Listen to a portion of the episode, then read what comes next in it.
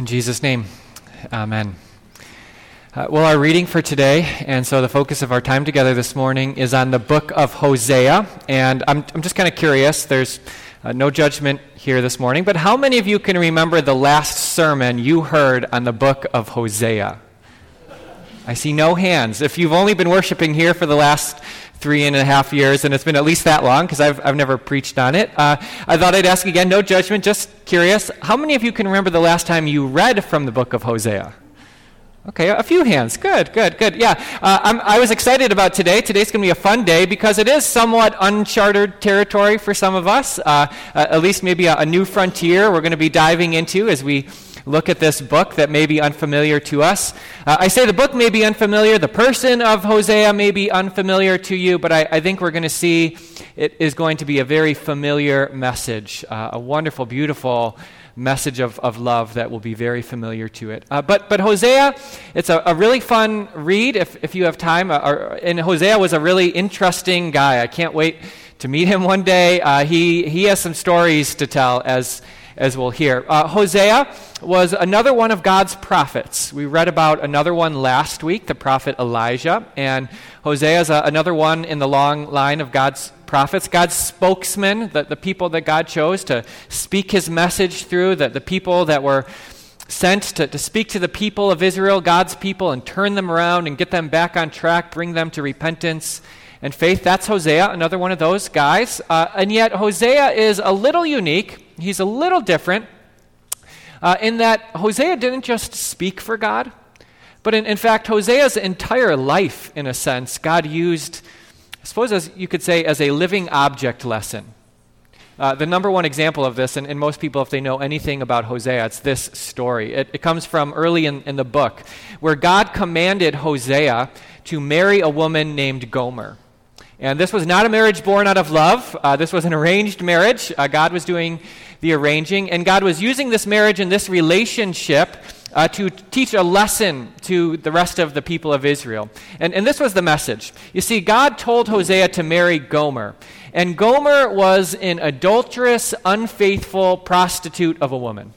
Right? Quite the life Hosea had. Can you imagine God knocking on your door and saying, I want you to marry that woman? Uh, but that's what God did. And, and the lesson in that was this that just as Gomer was going to be unfaithful and adulterous towards Hosea, so had God's people, Israel, been adulterous and unfaithful to God. They had worshiped other God, bowed down to all sorts of idols along the way. And so, just as Gomer was unfaithful and adulterous to Hosea, Israel, God's people, had been adulterous and unfaithful to him. They had spurned his love. And, and yet, Hosea was called to be faithful to Gomer. Through all of her unfaithfulness, through all of her adultery, Hosea was called to, to remain with her, to be persistent in his love for her. And the lesson there was, was that God was going to be persistent and faithful in his love to Israel, despite how many times they had wandered off, no matter whose arms and false gods they had ended up in, that God would continue to love them, just like Hosea was to continue to love Gomer. It was an amazing way that God taught this lesson, and yet a beautiful lesson there of this persistent, faithful love that God had. Uh, that was the lesson in that story. But today, I think the, the theme is the same. It just comes to us different. Uh, today, God isn't using, in the, in the reading we heard, Hosea's life as this object lesson. And today, instead, what we get is somewhat of a love letter. A love letter not between Hosea and his wife Gomer, but between God, the loving Father, and Israel, his beloved children. Uh, so today I actually brought with me, I, I actually uh, did a little digging this morning and I found this. This is a letter that my parents wrote to me on my confirmation day. Uh, this is a special possession to me. They wrote this letter. Uh, it's a letter of love, uh, a letter telling me how proud they are of me on my confirmation. Uh, I was just a teenager when they wrote me this letter, but I, I still have it today. And maybe some of you parents have written letters to your kids at important moments in their life, like at their confirmation, or maybe their baptism, or maybe their wedding day. You wrote a little note to them. And, and that's what we have today this love letter between a father, God, and his children, Israel. And, and we heard it today. He, he outlines all the, the amazing love that, that he has for his kids, right? And if you want to flip open to page 5 in your bulletin, you can read about it. It's there in verse 1. He says, When Israel was a child, I loved him and I called him. God knows us, his people, by name. He he says in verse 3 that, that he taught his people how to walk like a loving father, right? He was there taking them by the arms. He says in vo- verse 4 that he led them with these cords of human kindness, with ties of love, right? He wanted to unite and bind himself to them. That's how close he wanted to be with them. He says he was like one who lifts them up like a little child to the cheek, right? This precious image that's given. He bends down to feed them, he cares for their daily needs, right? God is outlining in a letter to his kids how much he cares for them. Uh, th- the letter God wrote wasn't to just a bunch of teenagers, like my parents wrote a letter to teenage me at my confirmation. but the truth is, the people in Israel have been acting like teenagers. Uh, all this love that God outlines to them, they have just ignored it. They've taken it for granted and they have pushed it away. And we read about that too, right? In, in verse 2, despite the fact that God loved them and called for them, they went away from Him, right? They spurned, rejected His love. Uh, it, it says in verse 2 as well that they sacrificed to these foreign gods. They burned incense to images. That's how they repaid him. In, in verse 3, it says that they didn't even realize who had healed them, right? They were so turned in on themselves that they were blind to all that God had done for them. And, and then in verse 7, it, it kind of culminates, God, God culminates it all by saying, My people are determined to turn from me. I mean, can you imagine the heartbreak that God the Father must have felt towards his his children. I mean, he was pouring out his love, and in return, he is ignored and taken for granted, forgotten, and rejected. You can imagine how frustrating and sad that must have been. Uh, I would guess that, that many of us can relate, though. Uh, all of us have poured our lives into something or someone, right, only to have that rejected or ignored or taken for granted.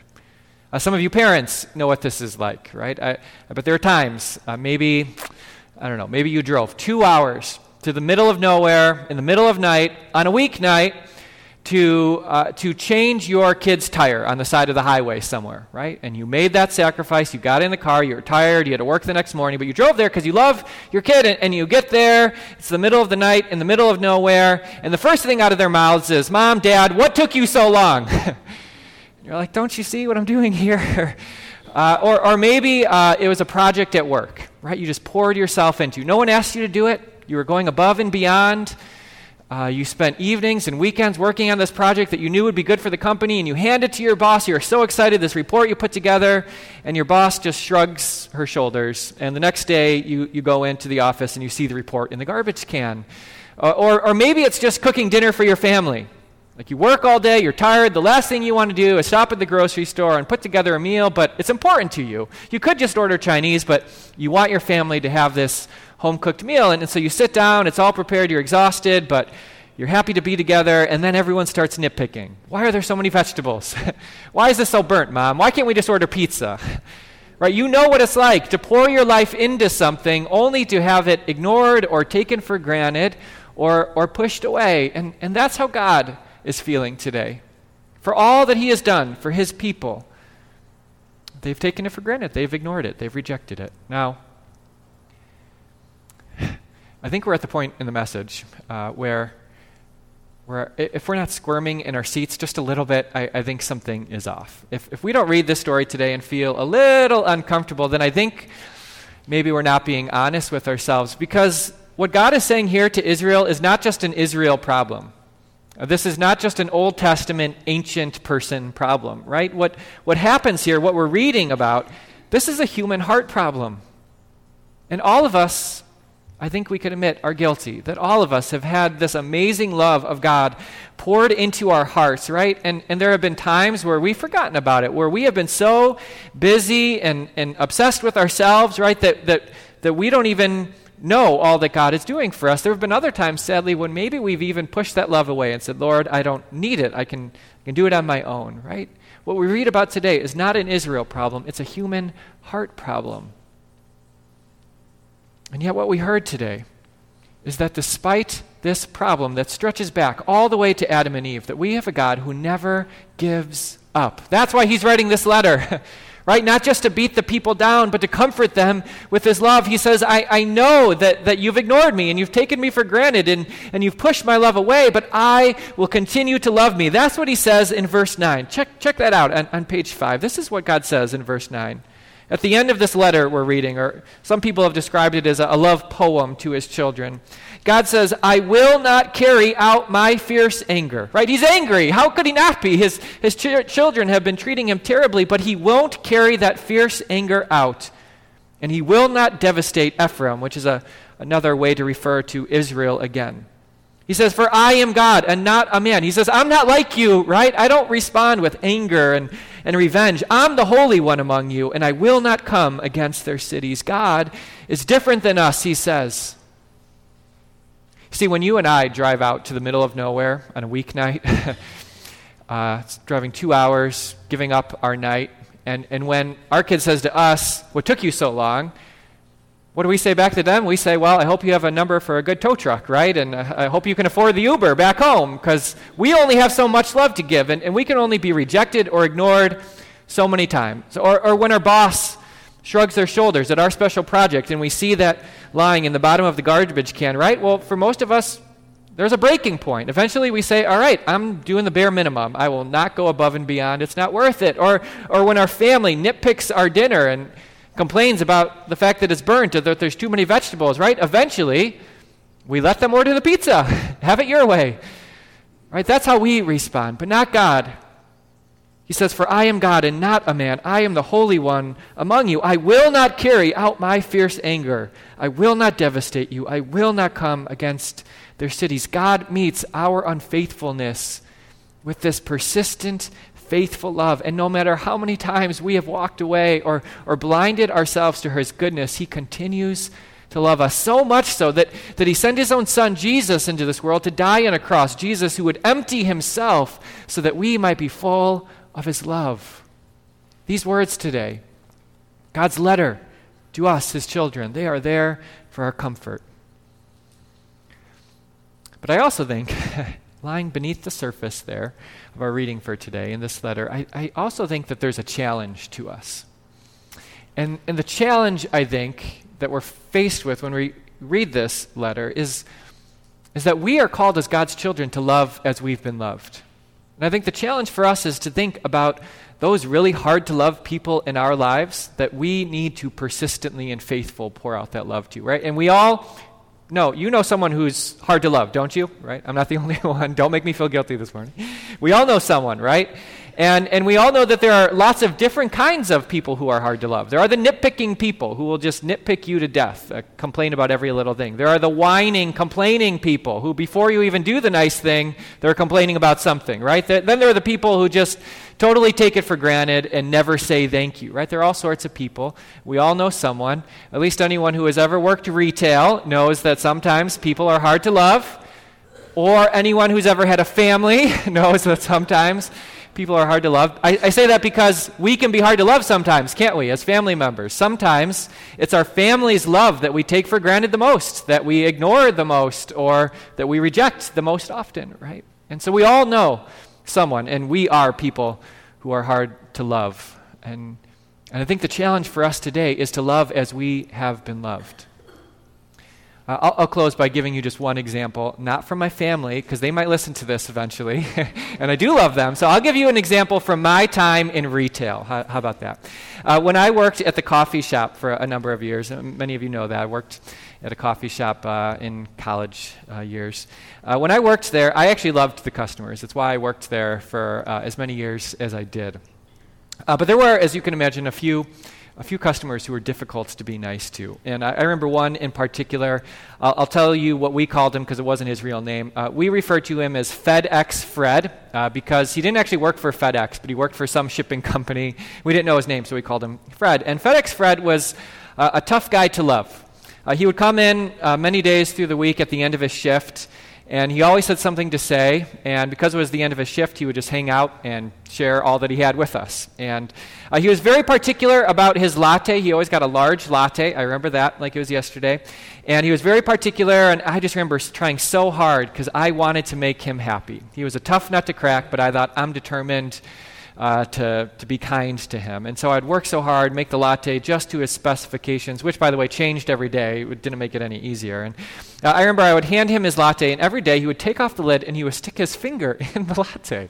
Uh, he wanted to know how deep the foam went, that froth on top. He wanted to know how thick it was and if there was enough of it. And he would kind of swirl it around uh, taste it to see if it was okay. And then he always had some complaint, no matter how well I thought I made it. And, and then what he would do is he would tell us how we weren't as good at, making that latte as all of these other coffee shops he frequented were. And I often wanted to say, well, if they're so much better at it, then feel free to, to go there tomorrow. Uh, I, and the funny thing about it is, so that was uh, I stopped working there a, a, long time ago. About five years after the fact that I had last seen him, I went to another coffee shop, not to work, but just to do some work. And I'm sitting there minding my own business, working on something, a sermon or something, and I hear this voice. And I think, whose voice is that? And I turn around, and it's FedEx Fred. And uh, so I just go back to my, my laptop, right? I, I, mean, I don't remember if I put in my headphones or pretended like I was on the telephone, something, right? I like, didn't want to talk to this guy. And uh, but uh, eventually he walks over to me and he says, I know you from somewhere, don't I? I said, Yeah, I, I used to work at this coffee shop in, in Mount Prospect, and I, I, think you used to come. Oh, yeah, yeah, I remember that coffee shop. And then he proceeded to tell me how there were so many other better coffee shops than the one uh, that I worked at. And he was a hard person to love. And I, I tell you that story because I think we all know people like that. And the truth is, we are people like that too. And yet, God has loved us. And no matter how many times we have ignored his love or taken his love for granted, right, he has continued to pour his love into us. And it's our calling, it's our challenge today to, to love the other people just like us, people like FedEx Fred, to continue to show that kindness and that graciousness, that generosity and that mercy, to pour out his abundance goodness, because that's what he has first done for you and me. In Jesus' name, amen.